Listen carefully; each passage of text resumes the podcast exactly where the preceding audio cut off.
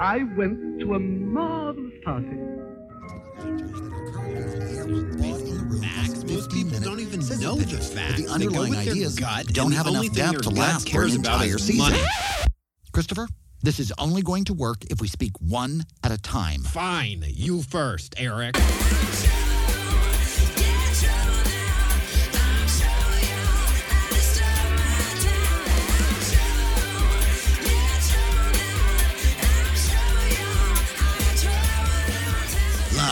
Sunset Strip in beautiful West Hollywood, California. It's the Dinner Party Show with Christopher Rice and Eric Shaw Quinn, the Internet's first live comedy variety show, featuring special correspondents from the worlds of entertainment, politics, and lousy relationships.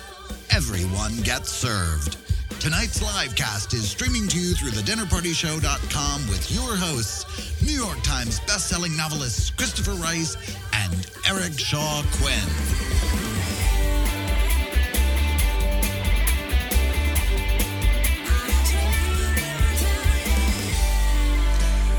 Good evening, I'm Christopher Rice. And I'm Eric Shaw Quinn. And you're listening to the Dinner Party Show's live cast for June 2nd, 2013. And tonight, we will have nothing to say about lunatic, bigot, Tea Party, obstructionist, anarchist, failed presidential candidate, party embarrassment moron, Michelle Bachmann's decision in the face of serious criminal charges and her likely defeat to resign from her role using lies and ignorance to seriously damage the country while serving in Congress. We have no comment unless you count, don't let the screen door hit you in the ass. Other than that, we have nothing to say about it. Is it just me, or does the country feel better governed already? I'm just kidding. If you thought for one second we were going to keep our big mouths shut about the hasty retreat of one of the dumbest and highest profile politicians in recent memory, then you have clearly never, ever, ever listened to the show before. We may even sing about it. Absolutely. But tonight, we mean it when we say we will not be discussing the new Will Smith film, After Earth. Why? Because apparently nobody else is discussing it either. Ouch, babe. We will not join in the speculation on what's wrong with Amanda Bynes, but we wish someone would intervene and help that girl with her wig collection. Indeed. Surely there are some concerned hairdressers out there who could come to this girl's aid. I mean, is she crazy, or is it just those wigs? Only with the help of a caring professional will we be able to decide for sure. We will not be discussing Michael Lohan's assertion that it was lesbian DJ Samantha Ronson who was responsible for his daughter Lindsay's deeper slide into addiction. We're more inclined to blame the genetic condition he allegedly shares with his daughter. It's called alcoholism, and it's why Lindsay is currently in rehab years after breaking up with Ronson. Duh. And following the deadly tornado swarm this week, we will not point out that Oklahoma Senator Inhofe actually wrote and published a book called The Greatest Hoax: How the Global Warming Conspiracy Threatens Your Future, in which he denies all scientific evidence of global climate change. We're not going to bring it up because that would just be in poor taste. As for everything else, it's still on the table on tonight's live cast of The Dinner Party Show. Here to deliver tonight's provocation is ordained nun, published author, and renowned teacher in the tradition of Shut the Fuck Up Buddhism, Anidia Beret. Let us sit deeply and calmly in the now, letting the breath of clarity wash our minds and fill us with the truth of the present moment, as it cleanses us of distractions and cravings. Let it open us to the absolute nowness of now, where Philip Jones, the man we had a brief, intimate relationship with last summer, has returned to his commune in Big Sur, and where we have the power of choice not to respond to his intoxicated text messages in which he appears to be focused solely on how you refuse to have a group sexual encounter with him and the leaders of the yoga retreat where you first met him. Let us breathe in thoughts of love, compassion and the present, and let us breathe out fantasies of drugging Philip Jones, binding him to a bed frame, and allowing many women to humiliate him sexually while videotaping him with compassion and love. Breathe. Breathe and return to the dinner party at hand. Return to Christopher and Eric and their special guests, and turn away gently from the simple fact that Philip Jones is like so many men who claim to be in tune with the opposite sex, but who really just soften their tone of voice and use certain manipulative feminist buzzwords while making degrading requests of the women they pretend to want intimacy with. Breathe, breathe, and return to the dinner party at hand, to its special hosts and its special servings, and know that in order to release the negative, toxic emotions of clinging and hate, it is necessary to lean into them just a little bit, not to resist, but to envision very briefly a world in which a judgmental God deprives Philip Jones of the very organ he uses to draw women in, just so he can push them away. But once this world has been envisioned, release it and return to the party and the now. Namaste. Okay, I'm officially worried about Anidia Beret. I'm feeling much more calm. I think the cracks in her serenity are showing. Showing? You think this has just arrived? I think Anidia is unhinged. Listen, as a friend of mine who practiced intense yoga, Bikram yoga, if that's how you pronounce it correctly, Bikram yoga said, yoga is for the people who need it. Yoga is not for the people who are calm to begin with. Not for people who want it. So people who need it should be dragged to yoga classes at 3 a.m., forced to be submitted to, yeah, that's it. We're doing a yoga intervention. A yoga intervention. Welcome back to the Dinner Party Show. Dad, I'm Christopher Rice. And I'm Eric Shaw Quinn.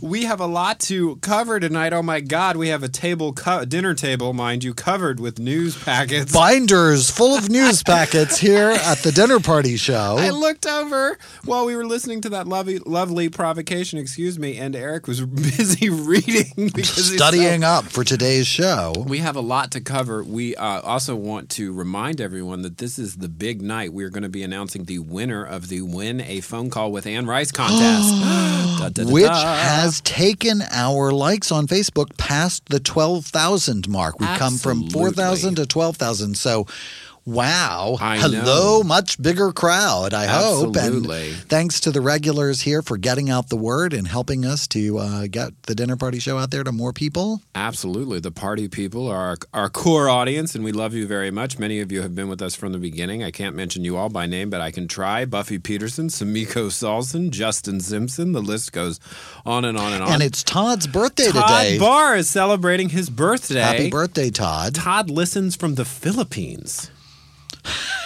Which he has to get everyone there to be very quiet. That's very far away from us. Fortunately, Christopher and I speak very loudly, so and we're on this side of the country, so it's much easier to hear us from the Philippines. Absolutely. And he's listening from his computer. Yes. What was it? Amy? What was Amy's name? Amy is trying to get her mom a computer just so that she will listen to our show. Right. We need to approach Dell or Apple about a promotion. If you want to listen to the Dinner Party Show, buy one of our computers. No. I'm sorry. Who are we going to approach about buying? Computer companies that will give us millions of dollars, right? Isn't that how marketing works? Oh, yeah. We'll take millions of dollars. In fact, we'll take millions of dollars pretty much from whoever wants to give it to us. Eric will. Eric wants us to advertise clean coal. Just stop by with your millions of dollars. I won't be advertising clean coal or saying anything I don't believe in, but the millions of dollars I would be happy to accept. Don't expect me to say anything I don't believe. Yes, but Amy Bellino. That's the name of the... That's it. And what's her mom's name, Shay? Shay Butters is sending us urgent communiques. He is partying with all of you. I think is her name. Party people on the page. Our guest tonight is Paul, and let me see if I pronounce this correctly, Paul V. Vitagliano, who is known locally or to people who have visited L.A. and West Hollywood as DJ Paul V. He was the DJ at Drag Strip 66 for years. He started a blog called the Born This Way blog, which is just people submitting their personal stories of coming out and a childhood photo of themselves, which they feel represents who they were. And that's it. It's nothing but that. It's just that. It's just that. It's just that. And he made a book out of his blog. He's going to be here later in the show to talk about that book, to talk about the blog. And also, I think we're going to talk to him about the uptick in hate crimes happening in New York City. It has been like with every forward progression, I guess you have to be aware that other people are going to feel, there's a lot to talk about. Asshole, the Cardinal Dolan. The asshole Dolan, as we call him here on the Dinner Party Show. Lovely, lovely man. But that's in the meantime, Jesus would do is call people to, that's lovely, charming, very Christian. The God of exclusion and hate.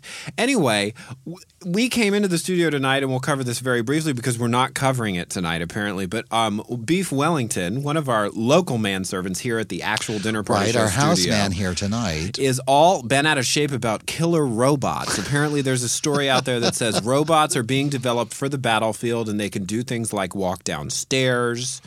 And that was about it, right? They could walk downstairs. As long as they remain plugged into their extension cord. Right. So we pictured all the soldiers running around behind them in the battlefield holding their battery packs. It was more of a sort of visual shock and awe campaign. Sort of like walking the dog. Yeah. Picking up clumps of battery with a plastic bag. But anyway, Beef Wellington talking to the other soldiers is very upset. He's very upset about this. He kept mentioning it to everyone who was coming into. Have you seen the story about killer robots? And we were finally like, Beef, do we need to have a talk? I think he was actually more upset by the fact he posted it on his Facebook page, and he was more upset by the fact that pretty much nobody had said anything about it. People were like, whatever. Absolutely. They liked his shots from his recent concert, but they weren't really all that concerned with the killer robots. I think it's the idea of them being killer robots. Right. They weren't like killing anybody. They were literally just walking on a treadmill. Hey. Which is, not the easiest thing in the world, having been thrown into the wall Let's see how you react when you go to the gym and see a robot on the treadmill, sir. Anyway, we have a special report tonight from Breck Artery. But before we get to that report, I just need to say to everyone right now, it was a fun sketch the one time we did it. I'm not reading any more of my mother's porn. We'll see. Until like 2 weeks from now. We'll just see. But in the meantime, here's Breck Artery. We take you to Breck Artery live from the fanciest mobile station in the world, located here in the heart of beautiful West Hollywood. Breck Artery, live from the nicest mobile station in America, here in West Hollywood, California. It's time for the annual media-driven gasoline is going up panic reports to start pouring in. In the summer, when the news slows down a bit and Lindsay Lohan is in rehab, the national media shifts their focus to the price of gasoline. They speak of increased travel demand and speculation. Recently, they've begun talking about the newly invented marketing term, summer blend, like we buy our gasoline at Starbucks. They have no idea what that means, but somehow it affects the price of gasoline.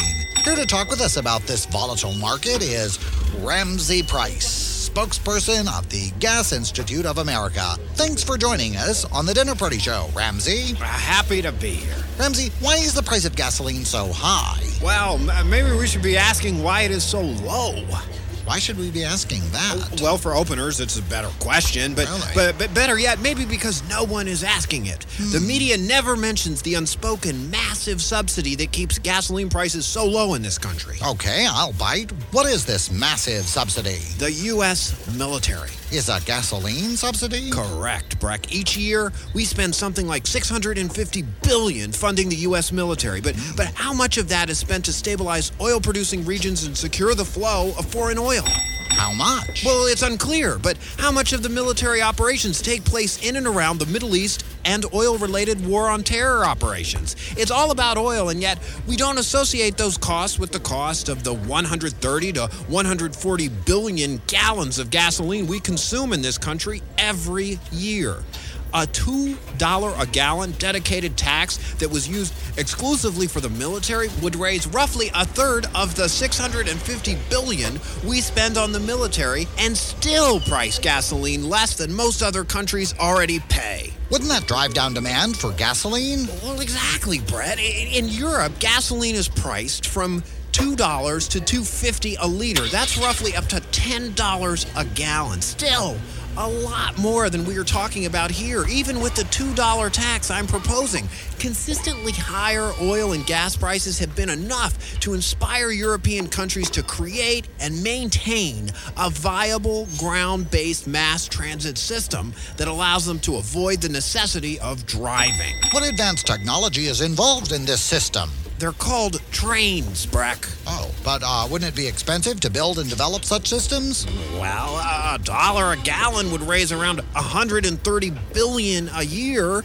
and our gas would still be cheaper than it is in Europe, even with the $2 a gallon military tax. So what you're saying, Ramsey, is that we could easily pay for a whole new system of transportation with what we're currently spending on gasoline now. At $4 a gallon, that's roughly $520 billion a year.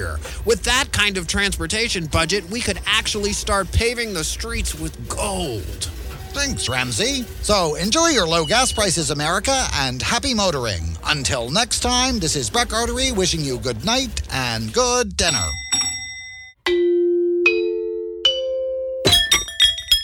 You're listening to The Dinner Party Show with Christopher Rice and Eric Shaw Quinn.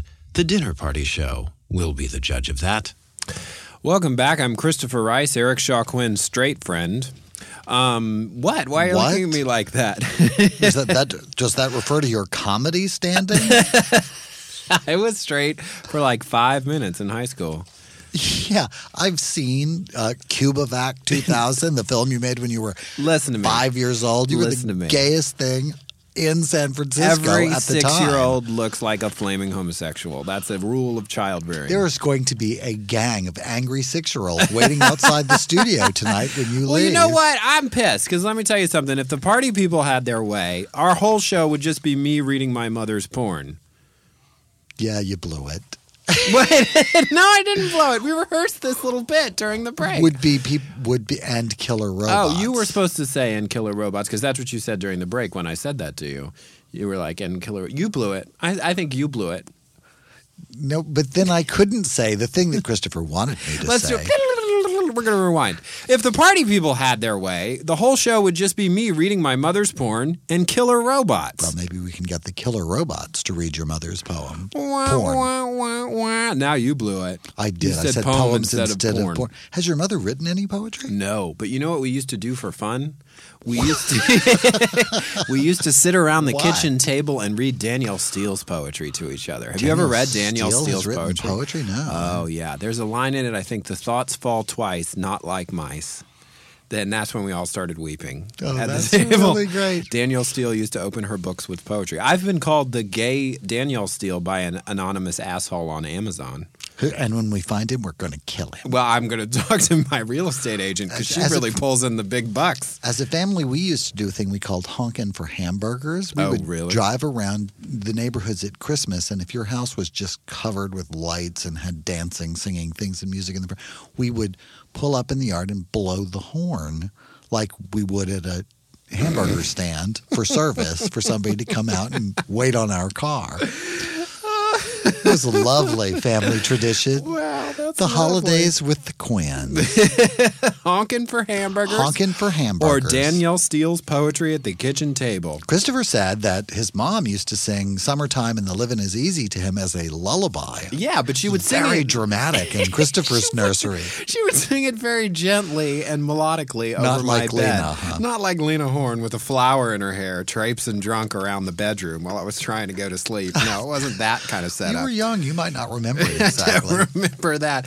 Listen, we've worked very hard here at the Dinner Party Show to come up with our own favorite crazy quote from Michelle Bachmann. Wait, I have to find that in a giant pile of stuff. Have I overwhelmed you with papers this evening, Eric Shaw Quinn? I think it is really, yes. I feel like those dreams where you're there to take the test and you haven't studied, or you're naked on stage, or you don't know your lines in the movie? Well, you know, it's really hard to pick. She had so many. If you're just joining reality, Michelle Bachmann has decided not to run for re-election. Because they're getting ready to put her ass in jail, and she's not going to win anyway. But that had nothing to do with it. Absolutely. And so people have been collecting her craziest public statements from the last few years of her political life. Which is really a huge... The 12-volume set will be available. Yeah.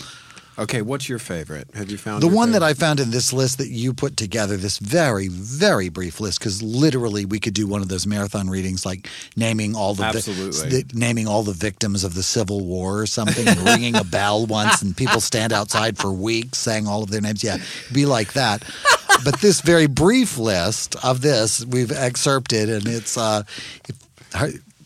if we took away the minimum wage, if conceivably it was gone, we could potentially virtually wipe out unemployment completely, because we would be able to offer jobs at whatever level, like slavery. If we reinstated slavery, unemployment would be a thing of the past. Absolutely. You could just pay people a quarter so that they weren't slaves. Or just not pay them at all, and then they would just be slaves, and then we wouldn't, like, oh, for God's sake. That may be, I hadn't seen that one before today, and I literally laughed out loud. There's so many, and again, we took a poll on of our party people, and they don't want us talking about Michelle Bachmann forever. So I'm just going to give you all my favorite, and this is a campaign rally she opened up with the line, "Before we get started, let's all say happy birthday to Elvis Presley today." And it was actually the anniversary of his death. But, you know, happy birthday anyway. He had to be born so that he could die. Happy birthday, Michelle Bachmann. Right? You can't have resurrection without crucifixion. Absolutely. Speaking of which, a much more interesting story, which is being referred to as Crackgate. Okay?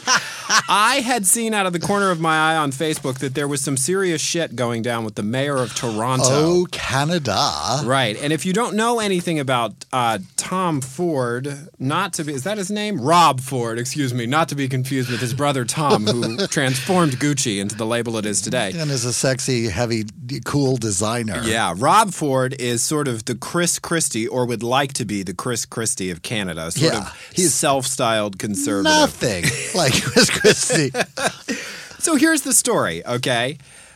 Crack dealers are claiming they have a video of Rob Ford, excuse me. Stop talking mean about Tom Ford. I love Tom Ford. We love Tom Ford. A Single Man was amazing. It was, and it's not. Okay, Rob Ford smoked crack on video, allegedly, with some fellow crack friends.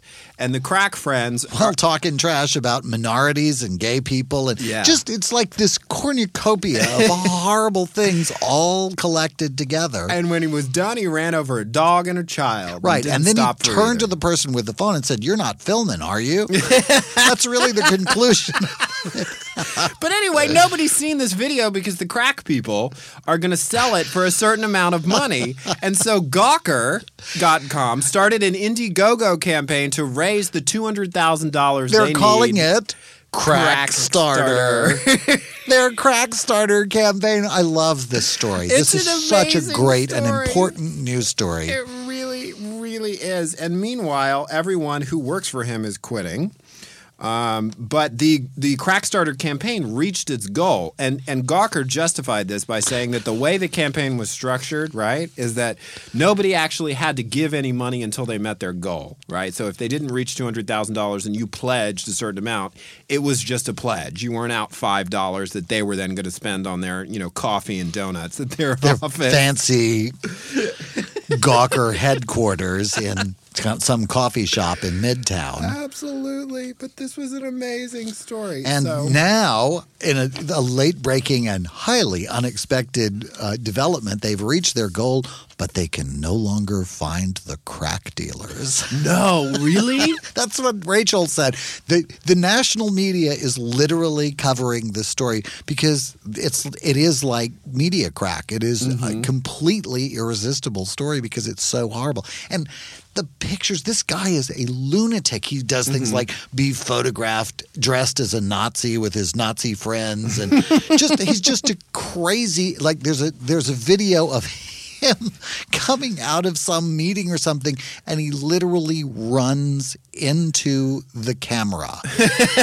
It hits him right in the face. Or he's at a ball game and he was supposed to throw the ball or something, like the opening pitch, or I think it was a football game. Anyway, he throws the ball and falls on his ass. Like, nobody's anywhere near him, and it's just from the action of throwing the ball. He hadn't had his crack that day. Right. He's a collection of really sort of humorous film clips and whatever. Look him up. He's really not Tom Ford, but Rob Ford. Tom Ford, you should see A Single Man, and you should see those clothes, and I don't know. I haven't had. Is the cologne any good? You're the cologne. The cologne is very sharp and distinctive, and there are a lot of colognes that he puts out now. And Rob Ford is coming out with a new cologne called The Scent of Crack. Smell my crack. Crack smack. With Rob Ford, yeah, no, the colognes they're very pungent, and they're very strong, and they're not wearing around the house cologne. Is that a thing? I wear cologne around the house. They're wearing in a really large venue cologne where you want to smell opera like house cologne, onions, flowers, and a memory of fame. Anyway, I think that's all the time we have for this segment, even though we have about 90 more news stories that I printed out packets for Eric. The show isn't over, so perhaps we can talk about this. I'll read up on them during the next... I just want to sit here and giggle about Crackstarter for the rest of the show. People are going to think we're drunk, is what they're going to think. Or on crack. Wah, wah, wah, wah. Well, I think it's time for a word from one of our sponsors, and then we're going to hear from Twan, Queen of the Stars. We'll be back in a bit. Each year, dozens more reality shows come on the air, and each year the premises get thinner and thinner. In just a few short years, we've gone from surviving in the jungle and identifying the truly talented to pest control and duck call manufacturers.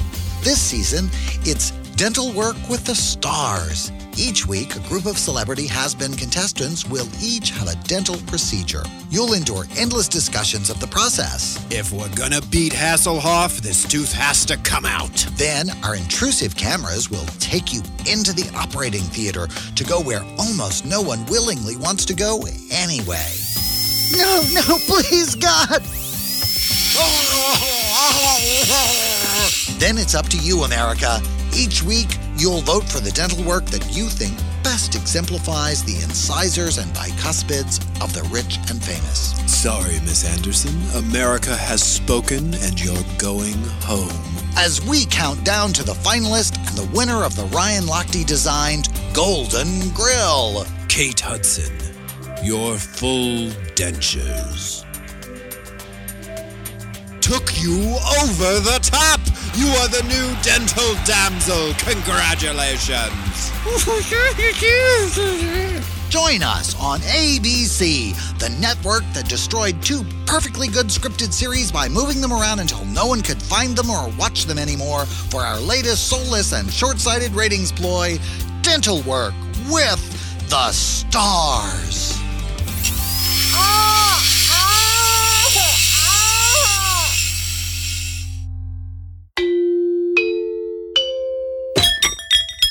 The Dinner Party Show with Christopher Rice and Eric Shaw Quinn. Soup's on. And now it's time for astrological advice from Twan, Queen of the Stars.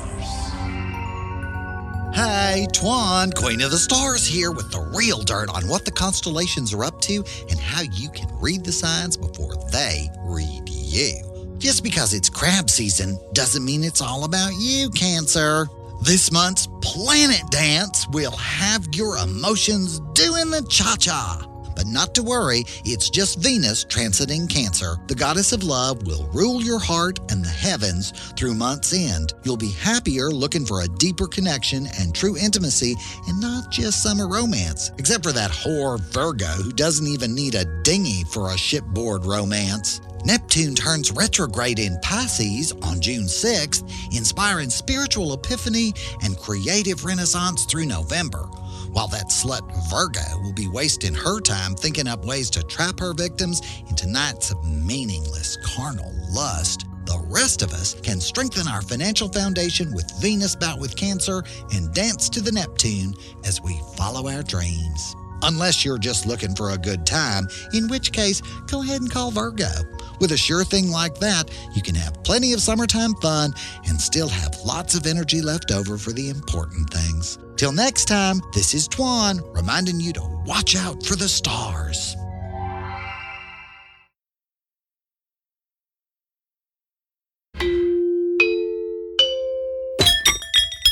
You're listening to The Dinner Party Show with Christopher Rice and Eric Shaw Quinn. And now it's time for The Soup, brought to you by your perpetually victimized gay brother. I will have you know that I am writing a play about all of you. The Dinner Party Show. Keep listening if you've got the stomach for it. My mom used to lean in over the bed and sing that song to me as a child to lull me to sleep at night. I ain't got nobody. Yeah. Go to sleep, Eric. Mom's scout work was really amazing. Look, I know you're envious of the fact that I have an amazing mom who can sing. But, right. You know, it's no need to fabricate. Very dramatically with flowers in her hair and orchestral work. Absolutely. Okay, so some omissions in our coverage are being pointed out to us by the party people. We forgot to mention the passing of Jean Stapleton, which was very sad, but she lived a long life. Right? She was 90, but wow, what a wonderful, it made me very, very sad to know that there was no more ouchie out there in the world. I kept thinking of it. Oh, this way Glenn Miller played songs that made the hit parade. That's the way your mother taught you to sing, isn't it? That's how I learned it from her, yeah. Absolutely. You should hear my scout work, babe. That's your opening line with Later. All the men. That's what I got. Eric Scatwork was actually going to be the original name of this show. In the meantime, we have forgotten. Didn't test well. We've forgotten the gay headline of the week. Maybe it's because I'm not really gay, but Behind the Candelabra was on. Wow. Whoa. So unexpected. It was on last Sunday. So we didn't talk about it on our show because we didn't want our East Coast viewers watching it during our show. Because that's how it works. People just do whatever we tell them to, just like that. We're like Oprah. Yeah. Mm-hmm. Mm-hmm. Uh-huh. Yeah. Anyway, so I went home and I thought it was going to be, a Candy Floss kind of all costumes and oh girl kind of very gay product, lewd and funny, and what's his name? Matt running around in his Speedo. And what's his name? Really that's good. How we're going to refer to Mr. Matt. For God's sake, really? That's going to be the story? Oh, okay. Anyway, keep going. You can, keep your crushes to yourself since you're so straight. Anyway, it was not. It was searing. It was moving. It was a really unflinching look at a gay marriage and kind of a real call for some laws about marriage, because a lot of what happened was as a result of, the absence of the whole community property thing. One of the first things you ever said to me when we became friends, which I quoted you as saying in The Advocate, and I did quote you properly. That means he gave attribution. Going to in a footnote that was on the back of the magazine. It was not on a footnote. It said my very dear friend. oldest friend. Lady Eric Shaw Quinn saith, going to the white party means more when you have to fork over half your income to the person you left at home over what you did there. Right, absolutely. You had always said that about the Andrew Cunanan story. Yeah. Would Andrew Cunanan have been, I think Andrew Cunanan was a psychopath, so it's hard to make that equation, but would all of those men have been able to kick him to the curb so quickly and effectively and leave him without anything? I think Johnny Versace would be alive today if gay marriage was legal, because I don't think the man who set Andrew Cunanan off and sent him on that murderous rampage would have been able to throw him aside for a younger model if he'd had to, I don't think he'd have been willing to if he'd had to give him the house at the beach and half of all of his future income. Right. I'm not saying that marriage should be a punishment, but it is a real responsibility, and it changes the nature of relationship. And one of the things that Behind the Candelabra pointed out was the inequality of that relationship and the way that it played out over the long... It was really... I don't want to give too much away because we want to be a spoiler-free zone here at the Dinner Party Show, but... I mean to tell you, it was just so completely not what I was expecting. The performances were excellent. The script was interesting. The story was in no way a whitewash, which I think biopics usually are. Yeah. Ray and Walk the Line. Right. Not favorite movies of mine. I just thought they were whitewashes. And I think the challenge of a biopic, which I used to call a biopic up until I met you. Which I love. Is that the story is known. The ending is often known. So it is all about the way that you position the perspective and the lens. It's about how far in you go. And they went in real deep. It was unflinching. Michael Douglas is blowing Matt Damon in bed about 15, 20 minutes in, and I was like, wow. And I have this experience. I don't know if you have it, but I think it's something that the gay community probably shares, this sense of, oh my God, they're showing that on television. They're showing what we do on television and other people. It's not a secret anymore. It's being, like the mirror like comes up. It's just like every other show on television with straight people. Like there was long periods of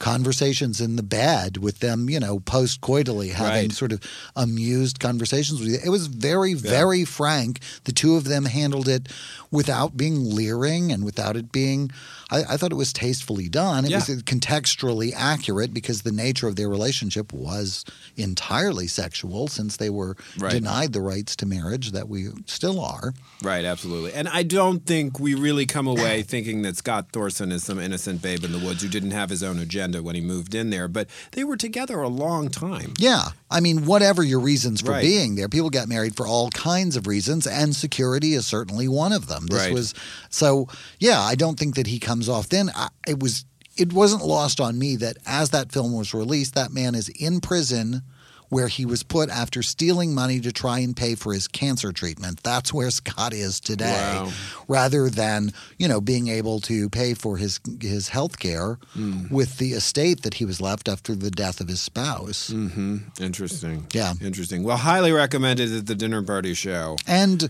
one of the other interesting notes from the show that we wanted to point out was one of the minor characters was played by the star. Oh, right.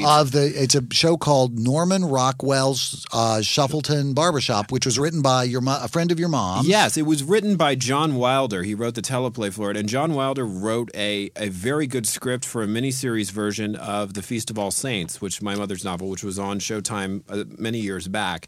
And John's script was really one of the best parts of that miniseries, and he worked on this project for years, and it's on the Hallmark Channel, and the young man playing the lead, Austin Stowell, I believe his name is. That's good for you. Yes. Well, he's, it's not...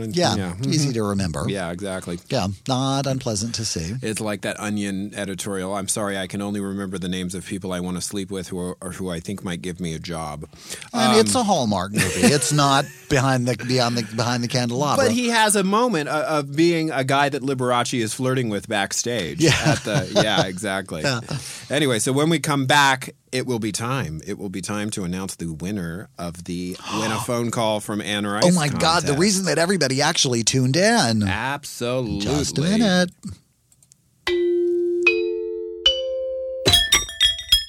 You're listening to The Dinner Party Show with Christopher Rice and Eric Shaw Quinn. I'm Christopher Rice. And I'm Eric Shaw Quinn. We've made every effort to make sure you can access our show for free across a variety of platforms. We debut a live show every Sunday evening at 8 p.m. Eastern, 5 p.m. Pacific on the player at our website, www.thedinnerpartyshow.com. This same stream can be accessed via our free mobile apps for Apple and Android devices, so you don't have to be in front of your computer to join the party. We're on for 24 hours a day, 7 days a week. That's right, if you miss the live show, we replay it continuously throughout the week until a new show debuts the following Sunday at the same time. Our free mobile apps keep you connected to these encore presentations as well. We interact with our live listeners through our Facebook page, so if you'd like to ask a question of a guest or have us respond to your comment, make sure you've liked the page for The Dinner Party Show on Facebook. Our SoundCloud profile is where we feature reports from our special correspondents. You can access all of our social media platforms by visiting the links at the top left-hand side of our website, thedinnerpartyshow.com. They're located right next to the player. YouTube is where we post backstage video, and Twitter is where we spotlight quotes from the show and breaking Dinner Party Show news, including announcements about upcoming guests and special episodes. For our podcast listeners, a complete unedited podcast of the entire show posts to iTunes the day after the episode debuts.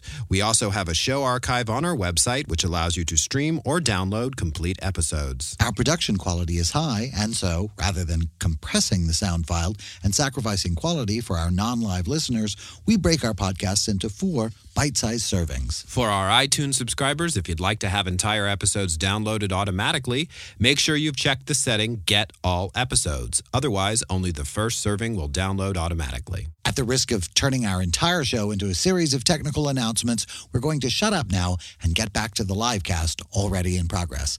I'm Eric Shaw Quinn. And I'm Christopher Rice, and we've taken away all your technical excuses not to listen to the Dinner Party Show.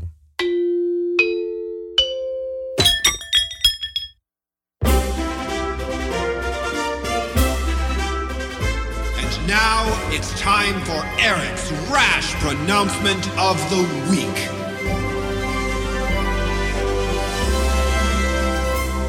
Conspiracy theorists presuppose more organization and competence than the government ever manages to demonstrate.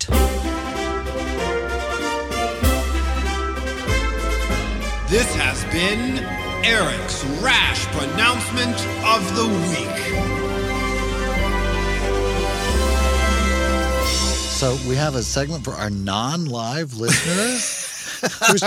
I just heard the technical promo, maybe the first time that I didn't doze off before it was over. The zombie listeners out there. Yeah,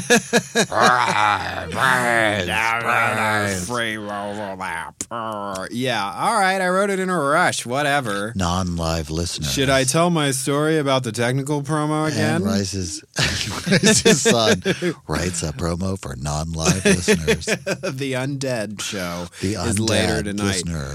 Okay, so the hour has arrived, and we're going to stall for the next few minutes, but we are announcing the winner of the Win a Phone Call from Anne Rice contest. My God. This contest has been running for weeks. It has been a huge success for us because we started at 4,000 likes on Facebook. We're now up to, as of a few hours ago, over 12,000. So well done, guys. Thank you very much. Yeah! There are those angry 6-year-olds coming for you after you made that remark about all 6-year-olds look like flaming homosexuals. I think it's a remark about the inherent androgyny of the human race. Okay, moving on.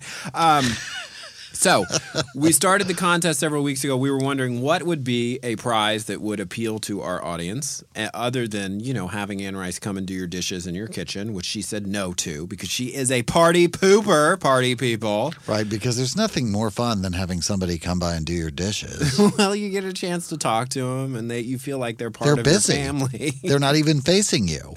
Unless you're standing outside the house looking in through the window above the sink. I don't think you've seen my mom do dishes. It's not really. She's not fully occupied while she does it. You're absolutely right, Christopher. I have not seen your mother doing dishes. It has been a long time since anyone has seen Anne Rice do dishes. Let me tell you that much. Okay, so we were spitballing, as they say in the poser industry. We don't say that. We were brainstorming, which is equally gross. It's like a storm in your brain. It's less gross than spitballing. Okay, whatever. Blech. Whatever. It has spit in it. Okay. So Squeamish and I we were thinking of ideas for what would be a good but unique contest prize, and it was like signed books. Yeah, whatever, signed books. Hey, let's not get all shitty about signed books. Buy them. Christopher, and now we'll talk ugly about the show. First, we'll impugn our professions, and then we'll insult the show. And you insulted the technical announcement that I spent like 15 whole minutes writing. I just said that I hadn't heard the part about the non-living listeners. Non-live listeners. For our dead listeners. Anyway, so we decided that the best prize... I decided, really. I mean, it really was you suggested it, but I think everybody agreed. In that huge room full of people that were talking about it. There were 5 of us, but The conclave of popes agreed. Right, the white smoke came out of the chimney, and the decision was... Win a 10-minute phone call from Anne Rice. Is it 10 minutes? It's a 10-minute phone call. Did we tell her? It's around 10. I don't think she's not making your voicemail for you. Let's put it that way. She'll call you up and demand it. Where are my car keys?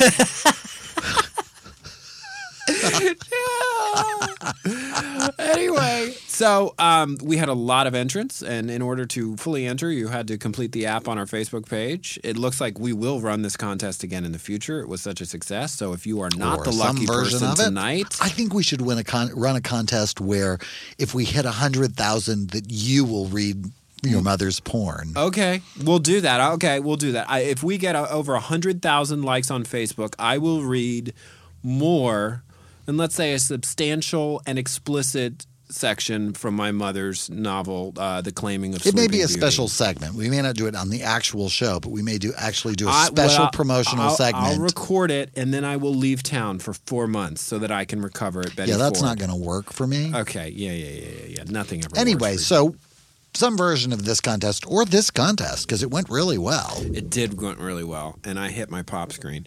Listen, it is time to pull the name. We've delayed long enough. We've Tyra Banks this long enough. We have Tyra Banks. It's Eric Shaw Quinn. I'm going to read the winner. You, and I am going to find my glasses. Go over here with my drum set.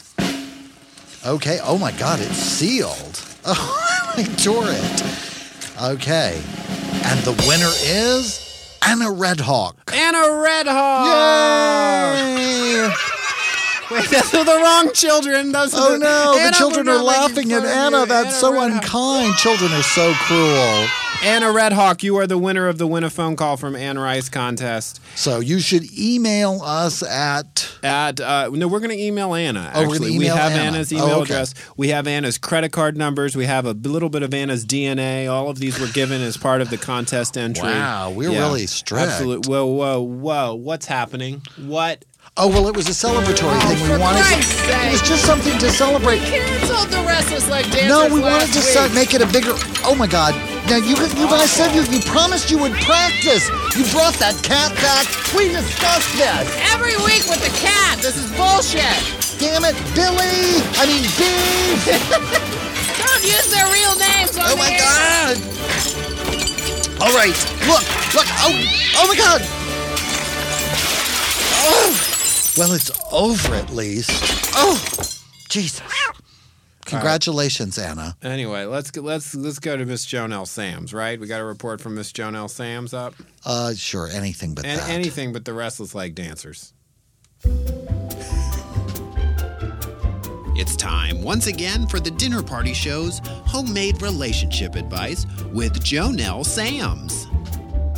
Hi, this is JoNelle Sams with homemade relationship advice. If you have a relationship question, you can send it to me, care of The Dinner Party Show's Facebook fan page, or at jonelle@thedinnerpartyshow.com. Well, summer is upon us, and many of you I know are planning vacations in the upcoming summer months. For many, a trip to a romantic resort or tropical cruise can be a chance to meet someone and begin a summer romance that might be ready for harvest in the fall. But for those of us already in relationships or married, planning a summer vacation can be tricky, as this week's listener points out. She writes, Dear JoNelle, my dread grows as each passing day draws ever nearer the days of summer and the uncertainty they bring. Very dramatic, girl. My husband, I know, will want to break out the mildew-smelling camping crap, stuff it into the back of his SUV, and drag my ass off into the woods or some lake or river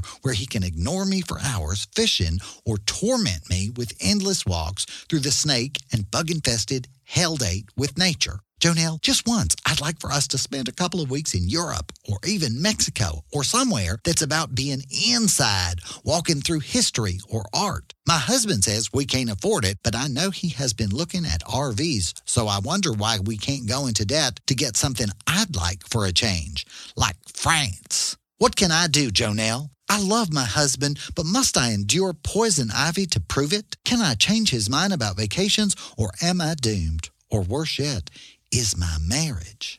Signed, All Is Lost in the Woods. Dear Lost, hang on. Here's a solution to your vacation woes that may surprise you and which I think could save more marriages than Dr. Phil and Oprah combined. I'm talking about separate vacations. I know, I've seen the ads and the movies, and it always looks like everyone is happy and romance is blooming around every bend in the road. But let me ask you something. Have you ever tried to have a picnic on the beach? Sand in your food, smoke blowing in your face, and if the wind dies, the flying insects are like something out of Jurassic Park. In the movies and Coca-Cola TV ads, everyone at the beach picnic is smiling and the food looks lovely and there's not so much as a gnat to be waved away. I guess what I mean here is don't believe everything you see. We enjoy fantasies as an escape from reality, but just like a picnic on the beach, vacation is nothing but reality.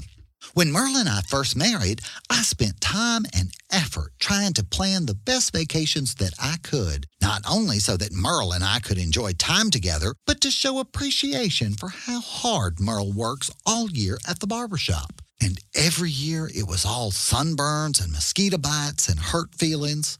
As you well know, Lost, not everyone thinks that the great outdoors is all that great.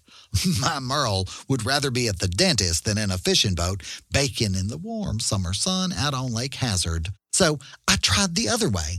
I'd tag along with Merle and his best friend, Olson Lee Pugh, dragging through the streets of New York, wandering around, wasting my days looking at pictures that looked like a monkey could have painted them, or sitting half the night listening to some half-dressed teenager caterwauling about love at the top of her lungs in some musical or other. Don't get me wrong, art can be wonderful if it matches your decor, and I find the theater that Merle and Olson do very entertaining, but more I suspect because I think they are so cute doing it. But neither are my ideas of vacation. I did my best, but I wasn't happy and they were not enjoying my company, and Lord knows I didn't understand half the things they said.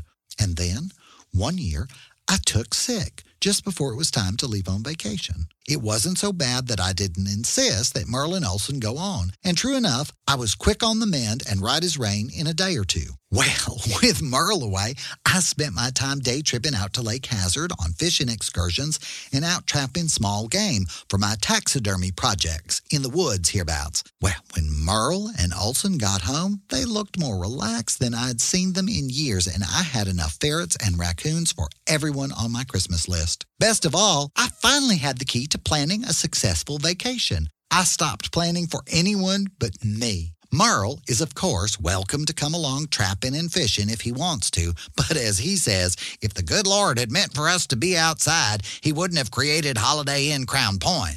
And Lost, I will tell you, there is truth to the old saying that absence makes the heart grow fonder. Many is the time that Merle has come home from vacation from his theater junkets or antique safaris, more than a little tired of his best buddy Olson and more than a little attentive to me. And the gifts I get, they are lovely, but none is better than offering the love of my life a vacation that he finds truly relaxing. The bonus is, I get a vacation I enjoy as well. So Lost, go to France and let your husband do what he likes best. Chances are he'll like you better for it. And if not, you'll always have Paris.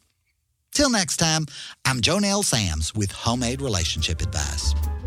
If you have relationship questions, write to JoNelle, care of The Dinner Party Show Facebook page, or to jonelle@thedinnerpartyshow.com. If Europe is so great, where did all those immigrants come from in the first place? The Dinner Party Show with Christopher Rice and Eric Shaw Quinn. The dish is served. Well, we were going to launch a new segment this week, but someone thought it was a bad idea. I did. I thought it was a terrible idea. You see, the segment was going to be called... Let's not even say what it was going to be called, since we agreed that we aren't doing the segment at all. Let's just let bygones be bygones. Well, we didn't agree we weren't going to talk about it. We just agreed we weren't going to fine. Enough already. Talk about it if you must. The segment was going to be called The Most Ridiculous Person on the Internet. Ugh. And each week, I was going to go out... You were supposed to do an extensive search for the most ridiculous comment posted on a blog or a news story, but instead, you kept picking out the trolls on your own Facebook page who pissed you off that week. That's right. And Eric, who believes that success means you should lay yourself open to abuse. I did not say that. I didn't say anything of the kind. I simply pointed out that by devoting a portion of your internet radio show to trolls on your Facebook page, you were in fact encouraging their behavior. I've said this to you right along. Whenever you freak out about hateful postings from random strangers on your Facebook wall, well, whatever you respond to on social media, there will be more of. So we're not launching our new segment. No, we are not. We will think of other segments that don't encourage petty, mean-spirited, circular debates that take our time away from working on things like this show, for instance. I see. So it's about how hard I work on the show. It's about how hard you work on people you have never met. I haven't met Buffy Peterson, Samiko Salson, and Justin Simpson, but we work plenty hard on them. That's because they work plenty hard on us. They're here almost every Sunday night, and they post lovely things about us online. That said, we are still not launching our new segment about those who don't. No, we are not. Because here at the Dinner Party Show, we like to focus on the positive. Since when? Since you ran out of ideas for audiobook bestsellers. Oh, yeah? Paging Pedestrian of the Week. Oh, okay. From this day forward, the Dinner Party Show will be focusing on the positive. How's that? So I'm just supposed to lie back and take it when someone calls me a racist because I asked if Los Angeles could be served without cilantro. No, you're supposed to log off of Facebook and work on your novel. And when someone accuses me of using hate speech because I profess a deep affection for dogs that are, quote, fat and useless, you're supposed to log off Facebook and work on your novel. So that's going to be your response to me whenever I'm wasting time. Log off of Facebook and work on your novel. Yes, because you're a novelist. So are you, and all I see you doing is baking cookies. And all I see you doing is eating them. Oh, for Christ's sake. This is ridiculous. I will not have any more to do with any break. You're driving me absolutely crazy. This is This has been another segment of Christopher and Eric Don't Launch a New Segment. Tune in next week when Christopher and Eric don't launch a Facebook campaign against a restaurant that gives them crappy service.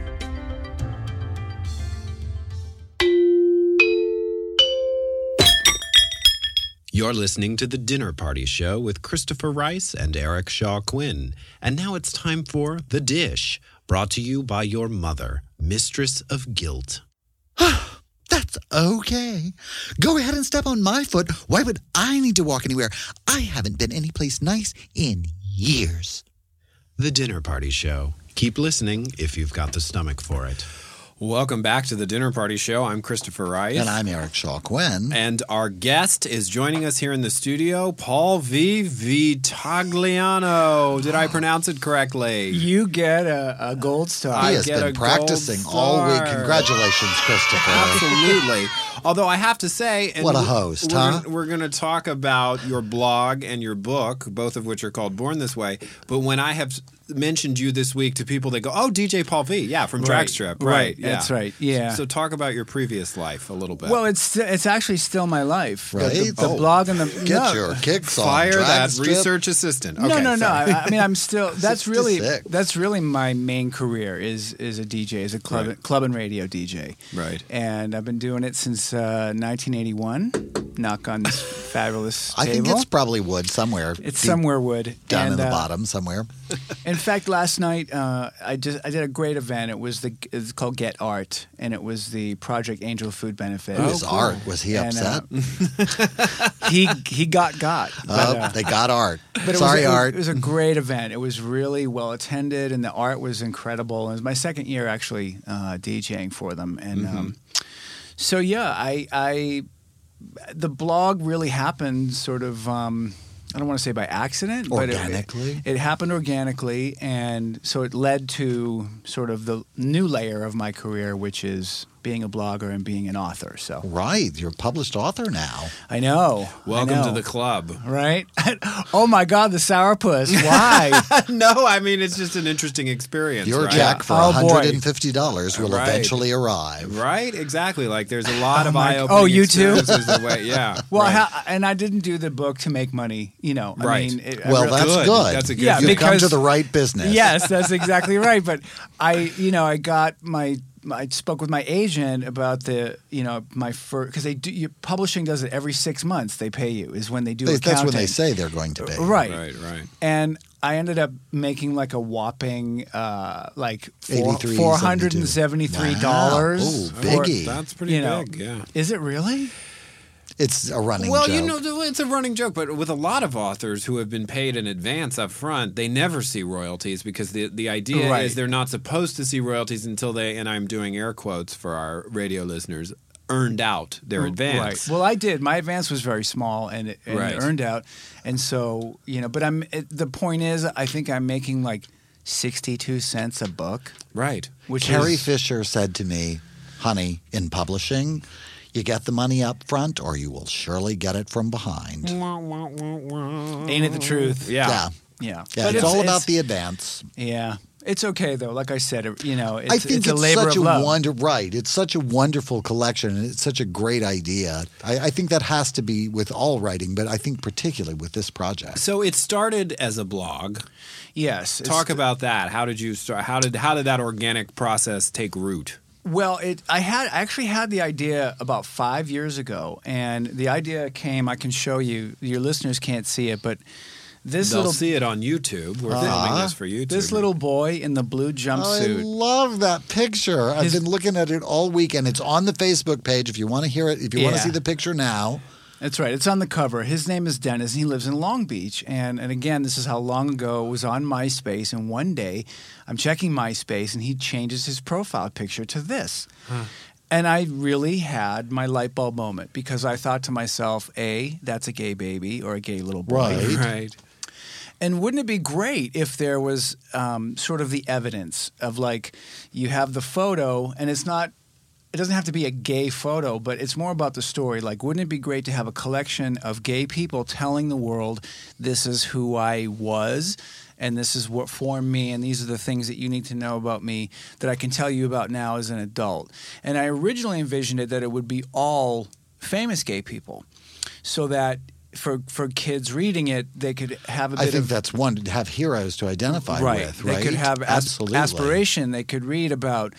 there's so many, Martina Navratilova or Ellen DeGeneres or Elton John or Greg Louganis. I mean, there's so many. Right. And I did nothing with the idea because I know nothing about publishing. I mean, I still don't, except that I'm making 62 cents a book. Almost nobody working in the publishing industry knows anything about publishing either. No comment. But so I sat on the idea, and what spawned me to, or inspired me to get it online. And I've never had a blog. I mean, I've been...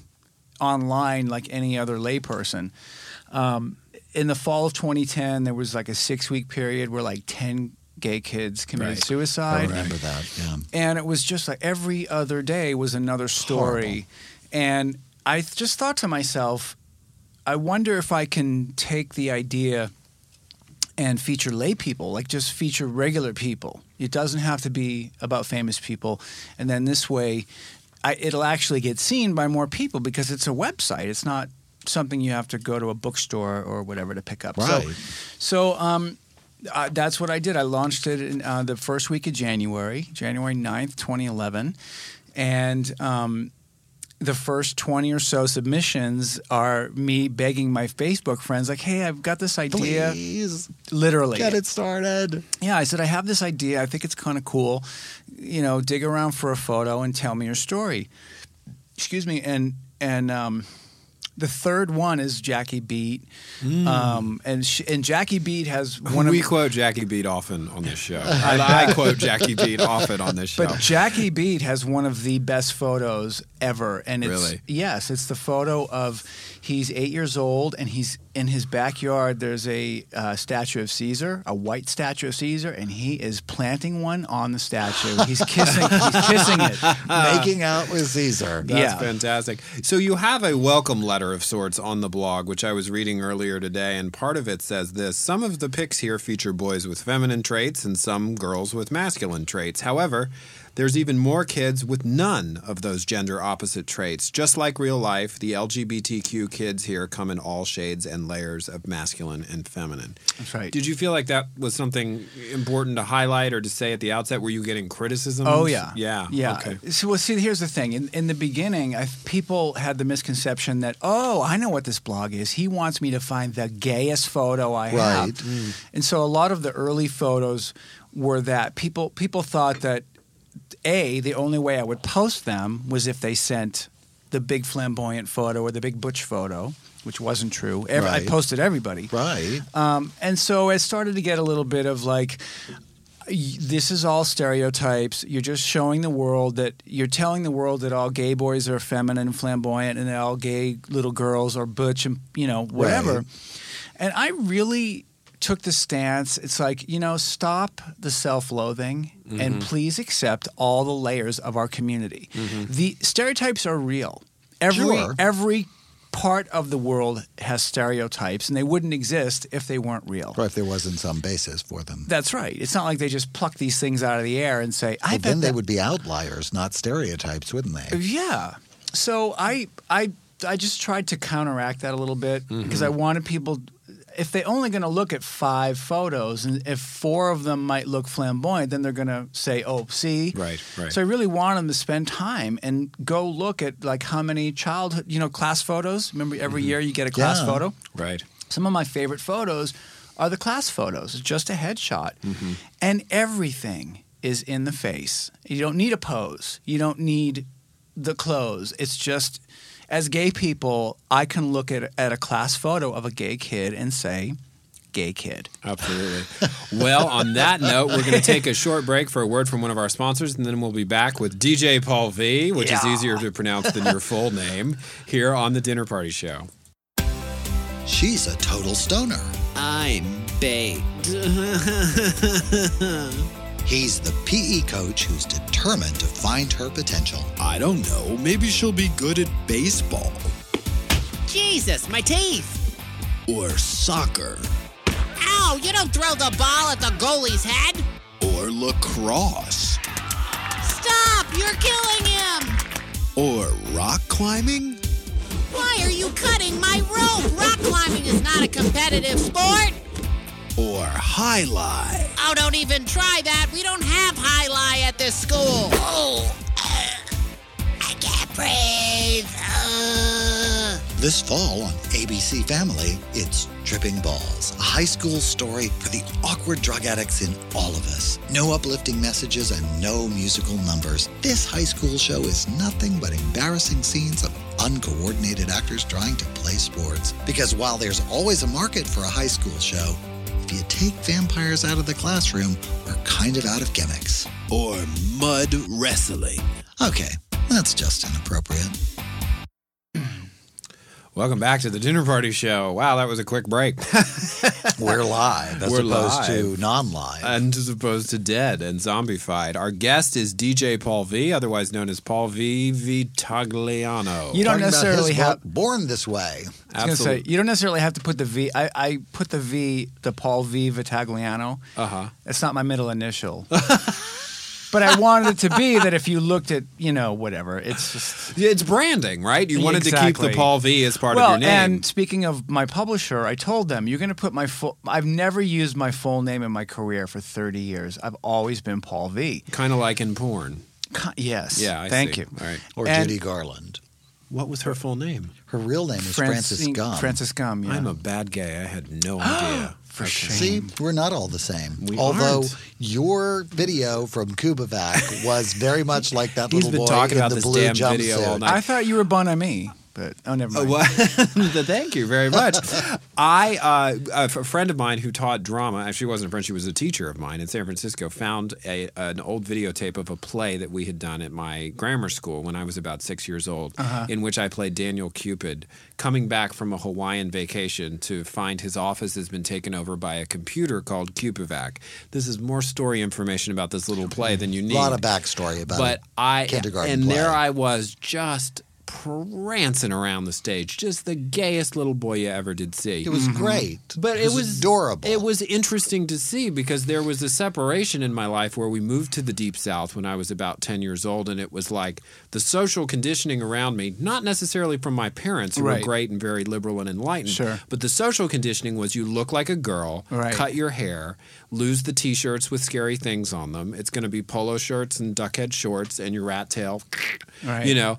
And it was all about trying to act butch. So to see this child again, I don't know, it was very similar to, I think, what you're trying to accomplish with this blog and book. Well, here's the interesting thing, and I think it's why the childhood photos resonate so much, is that, and there's a cutoff too. I try to tell people I don't really want a photo of you after around age 12, because by 12 you're much more self-conscious, and that's when, well, I don't know what it's like now, but you know, in the past is when you start to censor yourself. It's when you've learned, by 12 you're different. There's a word for it. The word has a negativity attached to it.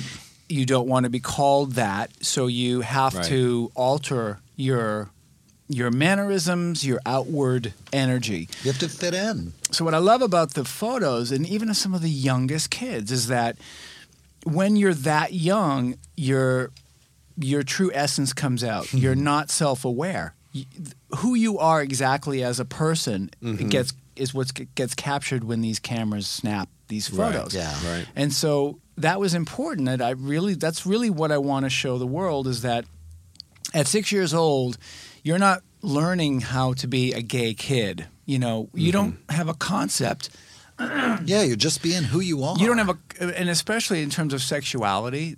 I've had people say, your blog is how do 6-year-olds know about gay sex? I'm like, this isn't about gay sex. Right. You know, straight 6-year-olds don't know about straight sex, but they know they like a straight little boy at 6 knows that when the really hot teacher leans over and he can get a little glimpse of her boobs, that something is stirring in his loins. Oh, he doesn't know why. But there's a response. Well, guess what? We have the exact same response, just the opposite. Right. And so, I guess what was I trying to? Just what gay men are looking for can be harder to see on your teacher, depending on what kind of pants they have on. Or is that inappropriate? Okay. I think the point was kids don't actually know about sex. It's about being gay. I've always said the sex part is like the same percentage of anybody's life. It's a very small percentage of who I am. That's being gay. One of the things I love about living in West Hollywood is that everything here is gay. Like, it is so completely not special to be gay in West Hollywood. Going to the grocery store is gay. Picking up your dry cleaning is gay. City council meetings are gay. It's all gay all the time. And so it's no big deal. Like, nobody gives a shit. And I'm not talking about the sex. I'm just talking about it is the essence of who we are. Just like everybody in Madrid is Spanish. Well, it's like some people like chocolate ice cream. Some people are left-handed. Some people have blue eyes. I mean, it's innate. Not, I guess that's back to the original point, is that these things are innate. They're not. You can't learn them. You can't learn this way. Thank you. But also, I think it raises an interesting question. That's the name of the book. Right, but it raises an interesting question of it's not just about who you want to have sex with. Is it about a kind of identity of soulfulness and expressiveness and maybe even sort of hypersensitivity that we see in a lot of gay children that's shining through in some of these photographs? But that becomes a complicated conversation because there are so many different types of gay men out there. We love the show Happy Endings because it had the gay character just be not like a bore. John, and what's his name from Will and Grace at all. He was the 100% opposite. Fat and overeating and complete asshole. And but there is that spirit out there that you can't dismiss as not being gay, even though all gay people may not be exactly that way. That's right. Only 10% of everybody. Every group. Well, and I've always maintained, you know, instead of trying to hate gay people or fight against them or not understand them, stop and look at the positives, you know, like look at what we contribute to society. Imagine society without our contribution. Every organism on this planet, everything that's living and breathing has a function and has a role. Otherwise, we wouldn't be here. Right. And, you know, maybe our role is to beautify the planet or to – I've always looked at it like this, okay? If you strip it down in nature, okay, maybe our role is not to procreate, okay? Natural birth control. We are the natural population control.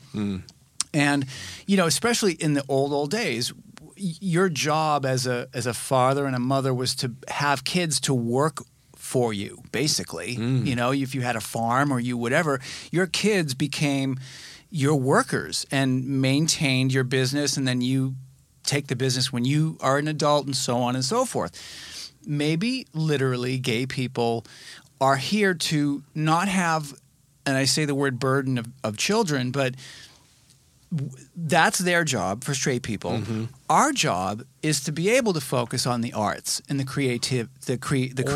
Whatever else. Yeah, where would we be without the Sistine Chapel or Leonardo da Vinci creeps at the Da Vinci. Have you seen that series, the Da Vinci Demons, where they've made him into this completely heterosexual guy? We will talk about that once again when we come back. But first, we have a report from our critic at large, Jordan Ampersand. I'm being told you're not in this report this week. He filed this on location and sent it in. And I'd like to thank whoever is responsible. Okay, so when we come back, we will be here with DJ Paul V talking about the Born This Way book and blog and gay identity and Da Vinci's Demons and the straight washing of Leonardo da Vinci.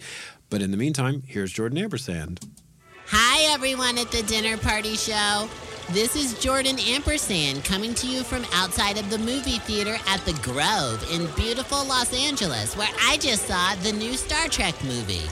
Joining me today is my best friend, Fitzpatrick, although he's not going to be my best friend for very much longer if he keeps this up. Stop crying and say hi, Fitzpatrick. Why is everyone at the movie so rude? They all push and shove and eat their candy so loud. Fitzpatrick, why did you get sober? This is horrible. I overdosed during our pitch meeting with a big Hollywood producer.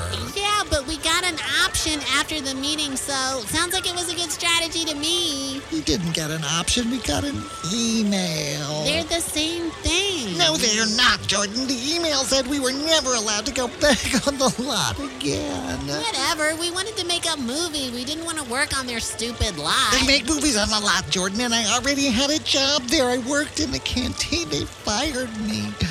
Maybe I could get a job here at the movie theater, but everyone here is so mean. Why do people text during movies? It's so rude. That was me, and I was not texting. I was taking notes for my very serious movie review, which we've still not gotten to because you're so busy being sober.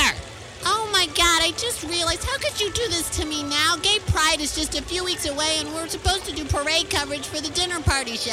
Why, they hate you. No, what? They are trying to understand me, which is a big difference. That's why they keep asking me back on the show. They keep asking you back because Anne Rice fans love to make fun of you. Oh, really? Then how come I'm supposed to interview her the next time she comes on the show? How come she has no plans to come on the show? Okay, that is enough. Now, I let you come with me today because you said if I left you home alone, you would either start painting or drawing stupid crap about your feelings. Uh-huh. And I cannot deal with bad, sober art now that we're in swimsuit season because it makes me stressy. Please, enough. Chill. Okay. Star Trek Into Darkness. It's in 3D. Oh, my God, so what? Like, everything's in 3D now. Pretty soon, they're all going to be like, real life now in 3D. Real life is in 3D. That's the point, Jordan. Okay, you were starting to sound a lot like Eric Shaw Quinn. Well, actually, I'm Shut up. If I wanted to go to the movies with Eric, I'd be at some old-time British woman's movie where British women talk about old people things, and it's all supposed to be interesting just because they're wise and have a lot of life experience. And then two old people would kiss, and it would horrify me because I don't like old people kissing. Anyway, okay.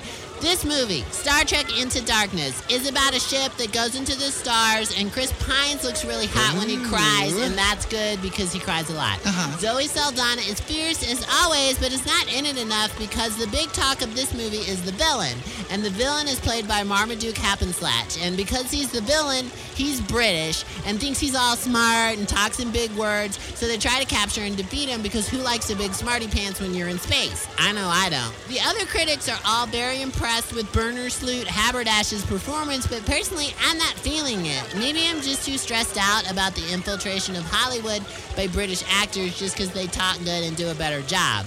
Personally, I would rather actors from Eastern Europe be taking over all good roles because I've seen porn films from there, and those guys are totally hot until they're like 24.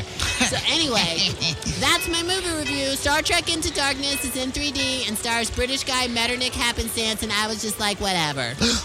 Jordan, you're a terrible movie critic. Fitzpatrick, I have had enough.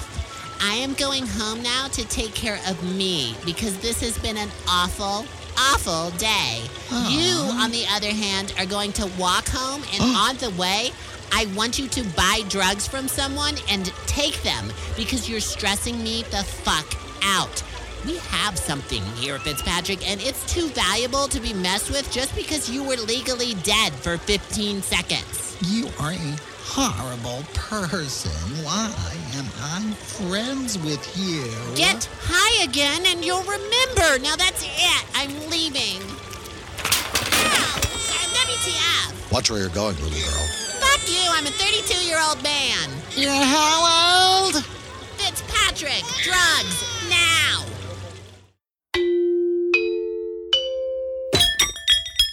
You're listening to The Dinner Party Show with Christopher Rice and Eric Shaw Quinn. And now it's time for dessert, brought to you by your sister's new husband who's had way too much wine. I mean, everybody's cheated at least once, right? I mean, am I right?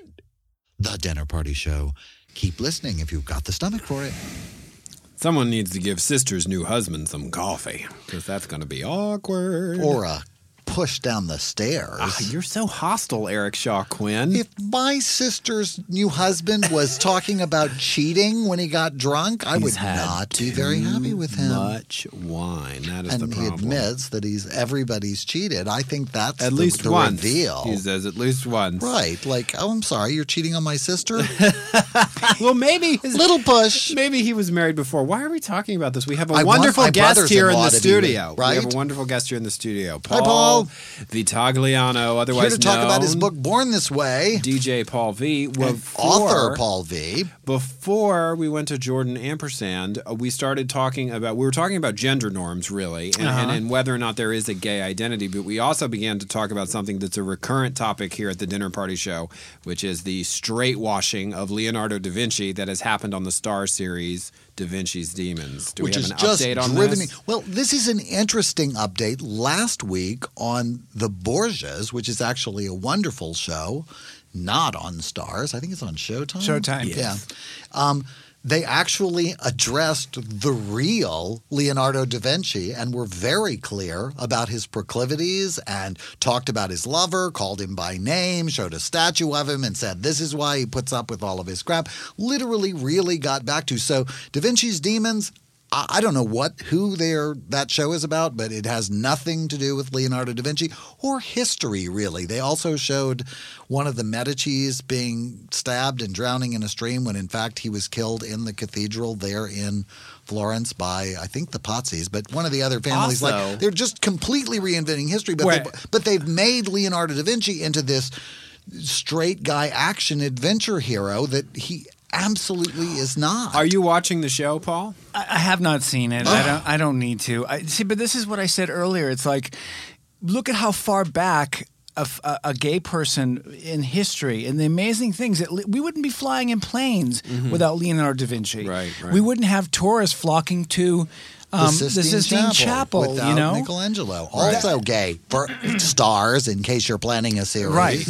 Called Michelangelo's Chicks. Right. Michelangelo's Spring Break. Yeah, look at those pictures. Flash even the women tits. Look like men. Flash your tits. This is why we got so upset about this show, because this is an amazing figure from history. Right. And to strip the sexuality away from him, to render it irrelevant. And the producers of the show did a really obnoxious, I'm going to say in air quotes, charm offensive with the gay press before the show started airing, where it was like, it's really, his sexuality is really complex, and we're going to address complexity. And it's not complex at all, Remember the good old days when they would just make everybody bisexual? Yeah. Rather than say... That's what they said. That's basically their claim, even though they've not in any way even hinted that he was bisexual. It's just insulting. I would have preferred that they do nothing. The example that I always give is Troy, that movie where they actually changed the Homeric epic where Achilles and Patroclus are lovers. They turned them into cousins. I was so angry. Like, it took until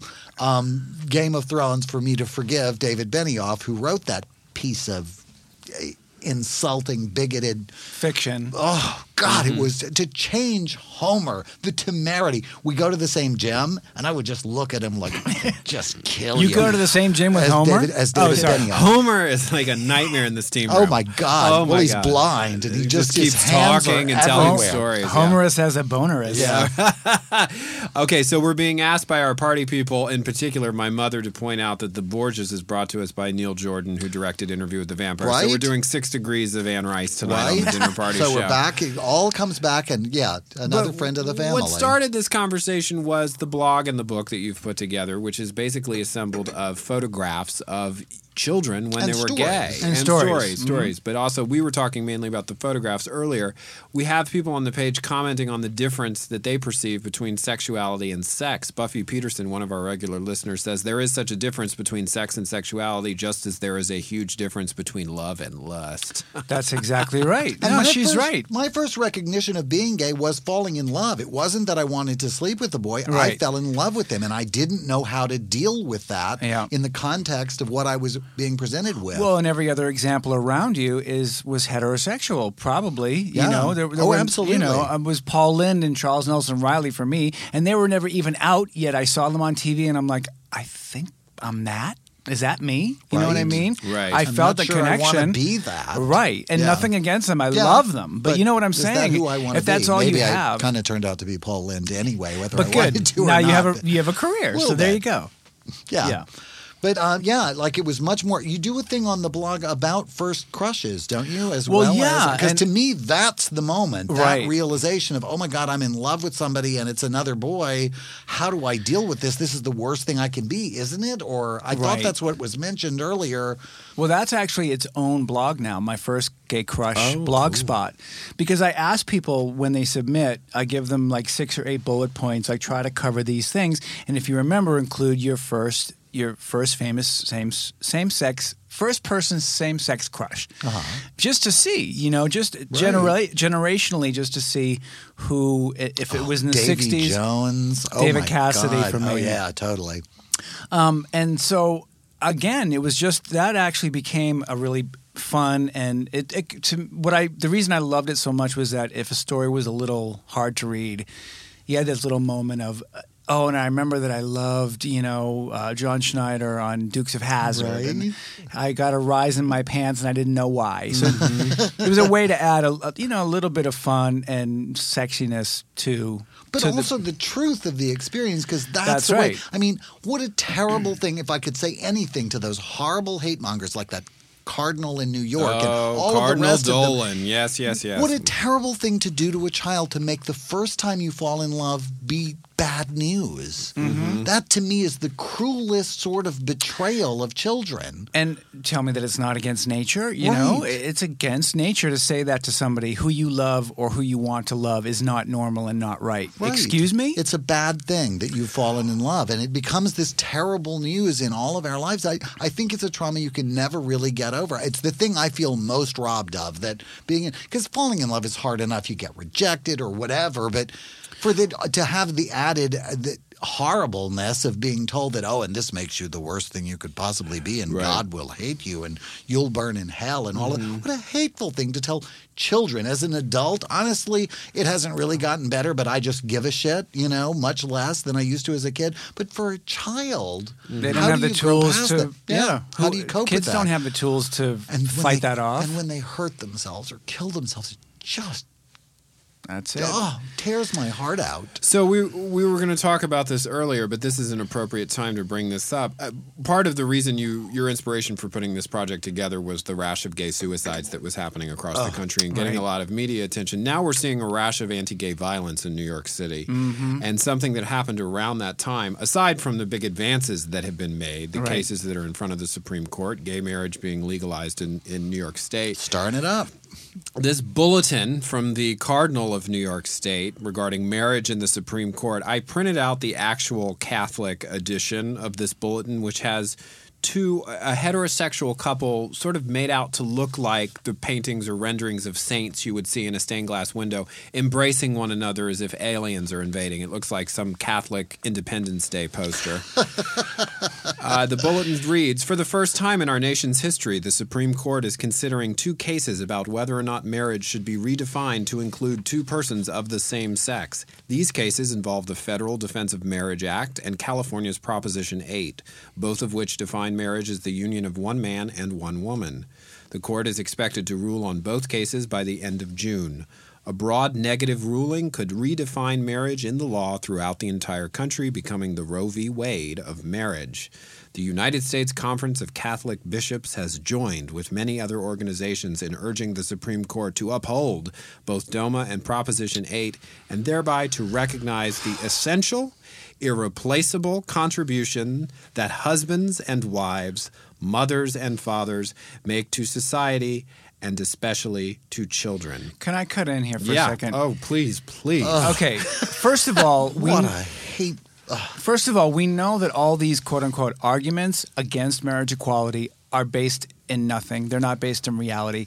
Or fact, or science, or anything else. What drives me crazy is they act as if gay people get married, somehow straight people will stop getting married and stop procreating. And it's like, you think we have that much power over you? You love sex as much as we do. You're going to keep making babies. You're going to keep getting together. Like I always say, there are 8 billion people in the world and we had nothing to do with it. But it drives me crazy when they're like, we really must look at the man and the woman as the the most beautiful pairing. It's like, keep pairing. We're not going to stop you. Right. Yeah. We never have. Nobody wants to get in your way. But what they're really going to have to do is assess the inherent quality of those pairings from an emotional perspective, right? Because when two men are choosing to get together because they love each other and two women are choosing to get together because they love each other, a man and a woman who got together just to pop out a kid because they sort of liked each other and didn't want to be alone, that's when they're going to feel less than. You see what I'm saying? Well, when love becomes the supreme motivating force in a marriage,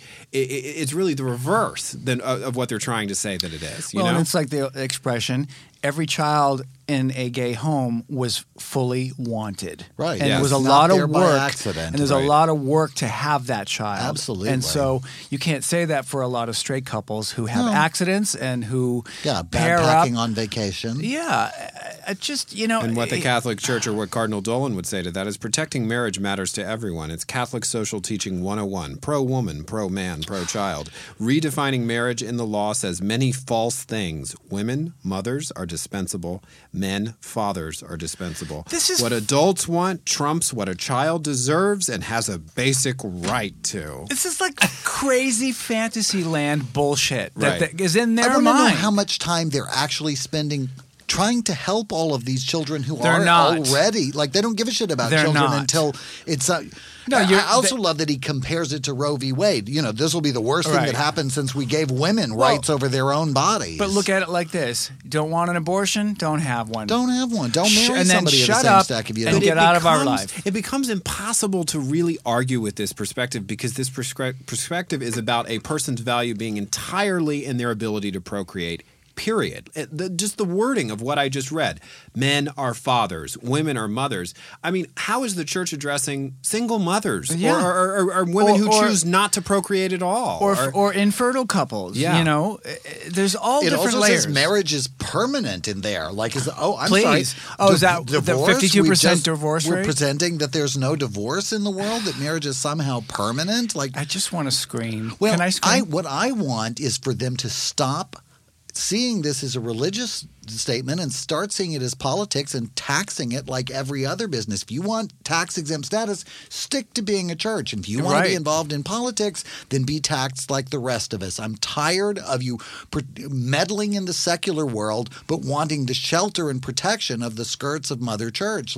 Either go do social welfare and do what Jesus said you should do or leave or, participate in the real world as a real member. I think if we took away Cardinal Dolan's tax-exempt status in New York, I think that would be, but it is at the essence of this whole argument. I'm sick of let's stop being a political organization. Well, that's not what separation of church and state is about. It's about protection of the individual, not the institution.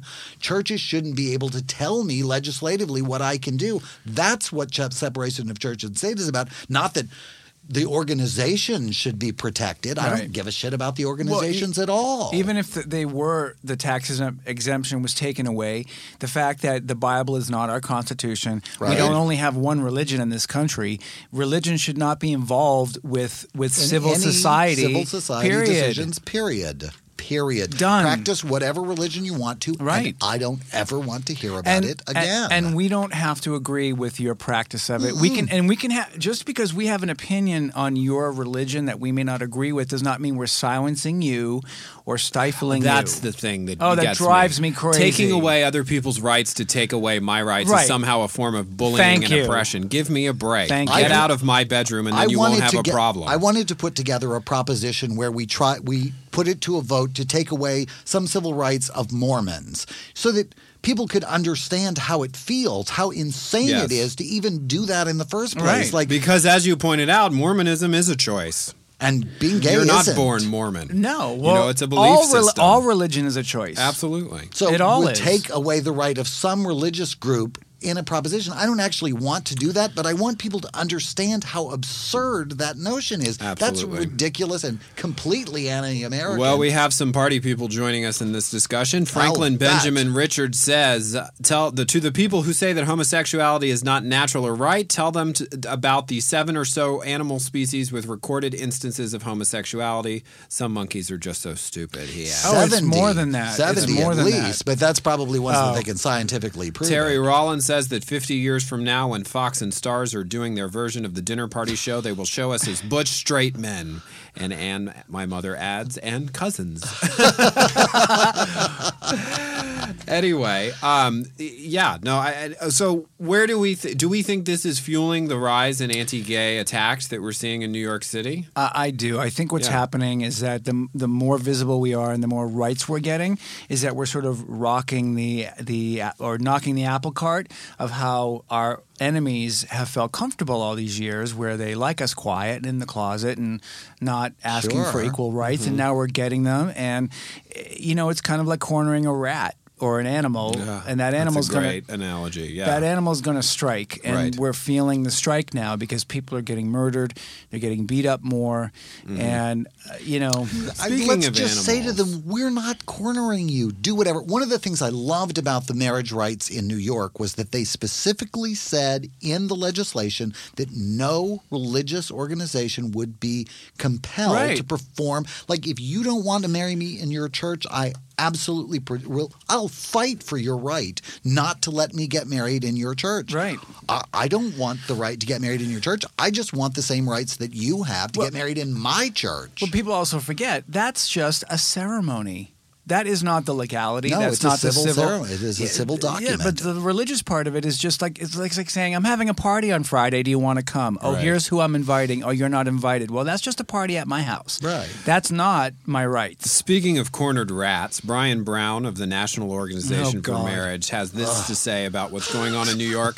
He says, we condemn in the strongest possible way the murder of a gay man in New York by a killer who apparently hurled anti-gay insults at him moments before the killing. Excuse me. This senseless act cannot be condoned in America or anywhere, and we urge that the perpetrator be prosecuted to the fullest extent of the law. That's like Adolf Hitler saying, really? I'm so sorry, somebody threw rocks through the windows of the Jews. Okay, so really, Brian Brown? We had nothing. I condemned that in the strongest possible term. And you had nothing to do with dumping gallons of gasoline on the fire of hatred and anti-gay rhetoric that makes people kill us and hit us. This man's public position on this issue is that the granting of marriage equality will lead to the downfall of the entire American society. How can you make a statement like that and not expect this to be the end result of it? Exactly. You identify a certain group of people as a scourge who are threatening everyone by their private behavior, and that's how you open them up to attack and marginalization at the least. Exactly. Yeah, it's just it's disgusting. And then you deny any culpability in it. It's like the anti-abortion people denying any culpability in people bombing abortion clinics or injuring doctors or whatever. It's like, we don't condone that. No, but you turn these people, you say that they're the devil and mass murderers and all of these other things, but, you know, no, nobody would. We wouldn't advocate being unpleasant towards them. No, of course not. You're just supposed to post ugly things on their Facebook page. They only love fetuses. Once you're born, forget it. Yeah, they couldn't care less about you. So we explored the negative side of all this, but we started with the positive side, which is the type of work that you're doing. Yeah, absolutely. Oh, thank you. So what have been some of the responses to the book that have greeted you out in the world now that it's out? Well, first of all, just even, Amazon reviews. The reviews are all like 4-star, 5 stars. Really. Wow, that is something. That's great. It really, as a project, both the blog and the book, it really touches people, and you don't have to be gay to enjoy it or to feel connected to it. Because, and I think this is the other thing we're getting to, is that every family, I personally believe, every family has at least one gay member. At least. When you talk about. Mine does. Even just... And it might just be the cat, but still. My cats are very gay. Oh, but it's world. The response has been really wonderful. And I know that, not only kids are reading it, but I think the biggest achievement that I want to see is that people that have kids now, parents, I want them to be able to look at the book and just have an understanding if they see the signs or they...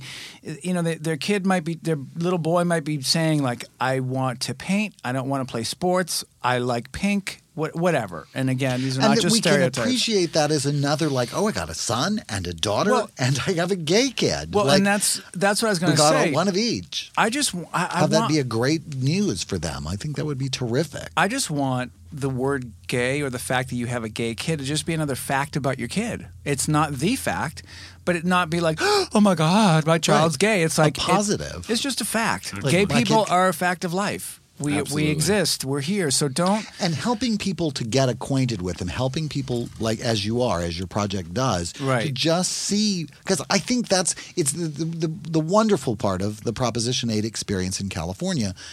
There was that moment when we were voted when people actually... I couldn't have been more astounded. And I was it took the red off my candy when Obama was elected because we had voted in Proposition 8 at the same time. But since then, as people began to know their gay brothers and sisters in California, the tide has shifted. It wouldn't pass today. I have a theory that, and I've said this, I believe Prop 8 happening is a huge silver lining because had we got marriage equality here 5 years ago, it would have been met with a collective, oh, of course, that's liberal California. That will never happen in fill in the blank where I live. Right. Well, it's happening in fill in the blank. It's happening there first.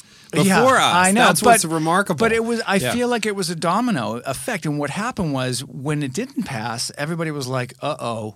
Yeah. The gay community was like, all right, it's ACT UP time again. Right. Yes. And we went out and started raising hell. People all over the world were watching. That's right. And it put the topic, the idea of that, hey, you know what? There's a certain segment of our country that doesn't have the same rights as everybody else. That's not right. It made it into a civil right business. And that's what started it. And not just whether you think it's a right or wrong, because I don't care if you think it's a right or wrong. It's my rights that I'm a citizen. Fighting for. I'm an American citizen. You have no opinion. That's it. Absolutely. That's it. Well, we could stay here all night with you, Paul Vitagliano. This has been a great conversation, but we're so glad you came along. We're going to ask you to stick around, and we'll take a picture with you as soon as Eric and I wrap up here in the studio. And your book is for sale on our website at thedinnerpartyshow.com. Oh, fantastic. Absolutely. And it's been great having you here. Thanks. So good luck with Born This Way. Thank you. I'm just going to give out the main website where you can find links to everything is bornthiswayblog.com. Mm-hmm. The book is linked there. My Gay Crush is linked there. Info. And that link is on our Facebook page directly to there, so you can find it there. So party people, you know where all the links are, and we're going to say goodbye to Paul just for this evening, and we'll ask you to stick around for a photo. All right. Thanks, guys. Thanks, Paul. And now, Best Served Warm, part of the Dinner Party Show's public service commitment. Hi, this is Lyle Duett, author of Who's to Blame for Your Success. Are you unemployed, hungry, single, broke, unhappy? Well, I've got good news for you. It's your fault. That's right. If you succeed, it is totally your own personal achievement. And so, if you fail, that's that's on you too. The reason that's good news is that it means that all those pesky variables like family, country of origin, physical appearance, intelligence, and a million other pesky and uncontrollable factors have nothing to do with your success. By simply imagining that you are employed, rich, successful, thin, and in the relationship of your dreams, you will be. And if you're not, you're just not imagining it hard enough. It's easy and avoids both work, effort, and contact with reality. My proven Imagimetrics method worked for Oprah until she tried to imagine herself running a network and she forgot to imagine it was a successful one. And it'll work for you too. If it doesn't, that means you're doing it wrong. It's foolproof, unless you're a fool. Imagimetrics. Imagine your life was better than it is because it's easier than actually working at it. Welcome back to the Dinner Party Show. We're wrapping up here. I'm all worked up. What about you? We got all worked up tonight. Oh, I feel this way all the time. You kind of do, and you sound this way all the time. Yeah, I really sort of do. But you don't look, you haven't looked this way all the time. You look remarkably different lately, Mr. Eric Shaw Quinn. I'm very rested. You are very, very rested. So we want to talk some about what we're doing next week. Next Sunday is Gay Pride in West Hollywood. It's Gay Pride Month, and Gay Pride in West Hollywood is next Sunday, and we will have a very, very special Dinner Party Show coverage of the Gay Pride Parade and Festival. Absolutely. Woo-hoo! Wait, how is this going to work again? What are we doing? Well, I saw Jordan mentioned something in his report about doing man, woman, and trans person on the street interviews. I guess that's what, yeah. I think he made that up. I don't think he talked to us about Breck has been coordinating the entire coverage. We're going to do basic coverage from the booth. The parade, if you've ever been to West Hollywood, takes about 23 hours, so it should still be going on by the time we go on right, the air. Exactly. So that should be no problem, and we'll do booth coverage, and then, yeah, Brock and Bastian will be covering the festival. Yes, those. Yeah, and they'll be a safe distance away. I do know this. We've booked some interviews. We have a certain city councilman who'll be visiting the booth. And Breck will be doing on-the-street interviews with the people, the parade participants. So it should be a very exciting, very festive, very special Dinner Party Show Pride Parade coverage. That's next Sunday, June 9th. 9th at the usual time, 5 p.m. Pacific. 5 p.m. Pacific, 8 p.m. Eastern. We have not been drinking, I promise. The unusual time of, making up new times for the show. Absolutely. And we announced our winner of the Win a Phone Call from Anne Rice contest tonight, and I've already forgotten her lovely name. It's Anna Redhawk, I believe, is the name of our contest. That's correct. Redhawk. It's right there. And we will be running that contest again at some point in the future. Unless somebody put in a fake name, but that's the name that was registered. So Anna Redhawk or whoever you are. You know what? If it's a fake name, we'll draw another winner. So well, we have an email address, so we'll be sending out. We'll be getting in touch with and sending out email to our winner and setting up the logistics, and we'll let you know how it goes. Absolutely. But until next week, I am Christopher Rice, and then next week I will change into somebody else probably. But I'll still be Eric Shaw Quinn. Eric Shaw Quinn and his new face will be here, and I will be here losing face next to him over my on-air flubs and stupid questions. And you have been listening to The Dinner Party Show. Now we'll try it again. I'm Christopher Rice. And I'm Eric Shaw Quinn. I blew it. And then Eric fucked up the end of our show again. Thanks for listening. Thanks for listening. Maybe Pink will be able to save us all.